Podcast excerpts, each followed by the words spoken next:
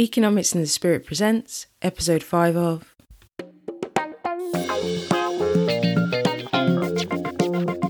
How to be a success. Ordinary men living extraordinary lives. The podcast that explores the messy nuts and bolts behind people's success. Now, here's your host, S.B. Cole, author of The Good Man, exploring economics and the spirit. Is Johnboy Smith. Johnboy Smith is one of the superhumans. He is a Paralympic athlete who was paralysed in 2006 at the age of just 16. He went on to become the number one in the world for seated shot put, discus, and javelin before moving into wheelchair racing in 2015. But since then, Johnboy has gone on to win silver in the 2018 Commonwealth Games T4 Marathon. He's won the Manchester Marathon in 2015, the Dubai and Seville Marathons in 2016, and he's currently ranked number one in the UK and number two in the Commonwealth nations and the world. Johnboy is also a proud Romani Gypsy heritage and stands up against racism directed at his community. Johnboy, it's an absolute pleasure to meet you. Thank you. So we're going to begin at the beginning. Mm-hmm.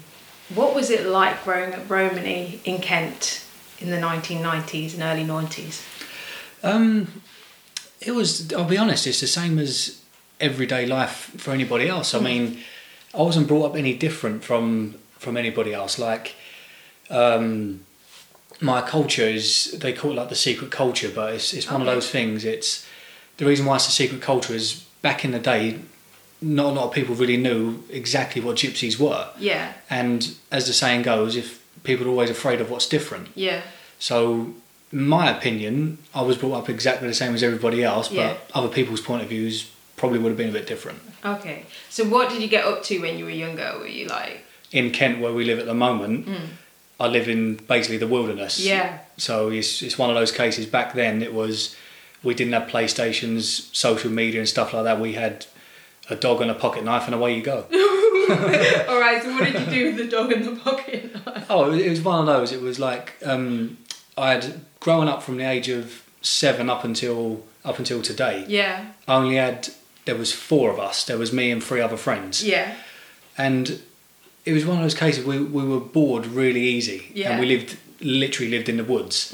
He was even building campfires and camped in the local woods. He was taking his dogs for walk, just an excuse to walk miles and not come home until tea time. Oh, Really, that sounds great. so a lot of freedom, a lot of freedom. We got into sport because I used to be an amateur boxer as well from Okay. the, from toddler age, literally, to the day I was injured. So I introduced boxing, for example. Yeah, So it'd be one of those cases I'd teach all the, my friends how to train as a boxer, and that obviously revolved around running and stuff like that. So it was we used to we had a really active upbringing. I'd, I'd say like I had a good boyhood. and you sound like you were pretty motivated from the start then as well. I was. It, it's strange. Like um, like let's go back to my boxing for example. I can't remember how, how old I was, but my idol back in the day was Prince Naseem, who was really big in the I early nineties. Yeah, He was my idol, and it was one of my earliest memories. I could, for the life of me, I can't remember how old I was, but this is before primary school, so I was three or four, however old I was.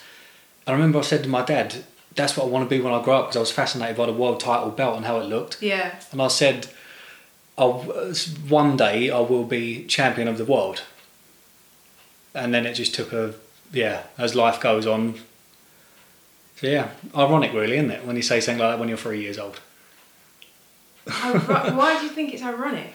Because fast forward a few years, mm-hmm. I might not have been an able-bodied boxer, mm-hmm. but I was as, as good as champion of the world when I came second in the Berlin Marathon and was ranked number two in the world. That's pretty spectacular, isn't it? So yeah, going from a three-year-old kid, or however old I was, saying I want to mm. be champion of something, mm-hmm. to now being, as you said, number one in the UK, mm-hmm. number two in the world, number one in Europe, second in the Commonwealth nations. It is pretty spectacular. Thank you. Are there times when you thought there's no way that would happen? Oh, of course. Um, like with my injury, it was such a, I don't know what the word is, such a had such an impact on me physically, mentally, and everything like that. I went from this kid I was just telling you about, active, literally on my feet all day, all night, Yeah. to within an instant in- back then Yeah. thinking everything was taken away from me. So I a number of occasions, not just early on in my Mm. injury days, but even up until recent. Yeah. I've hit rock bottom and didn't know I was going to climb back up again. Wow. Wow. Can you tell me about how the injury happened? Yeah, so well, when I was 16, I had a job um, working on a local farm, Yeah. and one of my jobs was to uh, like walk the dogs and just look after the place, really, like a like a, a hand they call Yeah, it yeah. basically. Um, and the person who I worked for actually gave me a dog because I felt a bit left out, like he had working dogs and stuff like that. Yeah. And on one of these occasions, I had uh, I had my dog with me like, as I do every day, and I decided to go somewhere. I'd I thought I'd venture out a little bit, Yeah. like me and my friends out of our dogs and everything like that. And I literally stumbled on the wrong place on the wrong farm at the wrong time. And because I had a what we call working dog, a lurcher, Yeah. The farmer thought I was I was the poacher. Gosh. Then what happened next? Um, well, like I say, fired a warning shot, so we jumped in the car to try and flee basically because more shots were going off. Yeah. I was chased around for probably 10 or 15 minutes, literally hot pursuit scenario. He was in a Land Rover, we were in a, in a car. Oh, okay, okay, okay. So, but we were trapped on his land because he, he closed the gate and locked it so we couldn't get out. We were trying to figure out how to get away because yeah. literally bullets were ricocheting off, off the car. Oh, Lord. Literally. Mm. And um, once we turned around and we saw there was another gate set at the bottom of the, the field or the bottom of where we were. Um, as we were driving out, a bullet came through the back of the vehicle, which I was sitting in because I was in the middle seat of the in the in the back, like in the middle of the back seat, Mm. and the bullet went through the tailgate of the car. Um, literally, the, the luckiest dog in the world skimmed a dog what was in the car with us. Literally took off fur, Oh, Lord. which was in the boot of the car because the dog jumped in the boot. Mhm. So I literally took some fur off of a dog, Mhm. then went through the back seat and into my spine. And at this point, because everybody was in disbelief and a little bit of shock, the person who was sitting on my right put his hand across my chest and into my back. And when he pulled his hand back around again, his fingers were covered in blood. And as soon as what I assume was the bullet that hit me, my legs went limp and I slumped down. So my legs went like jelly and I slumped down and then realised that there was no feeling. So yeah, Wow. so it was literally I could if it was ten seconds delayed, I would have been okay because we were literally fifteen feet from the exit of the of the mm. field where we were. So it, yeah, went through through the back of the car into me, and then we were on the road and realised what happened. In the next episode, The Battlefield of the Mind, Johnboy will be talking to us about what gave him the strength to keep going after his spinal injury.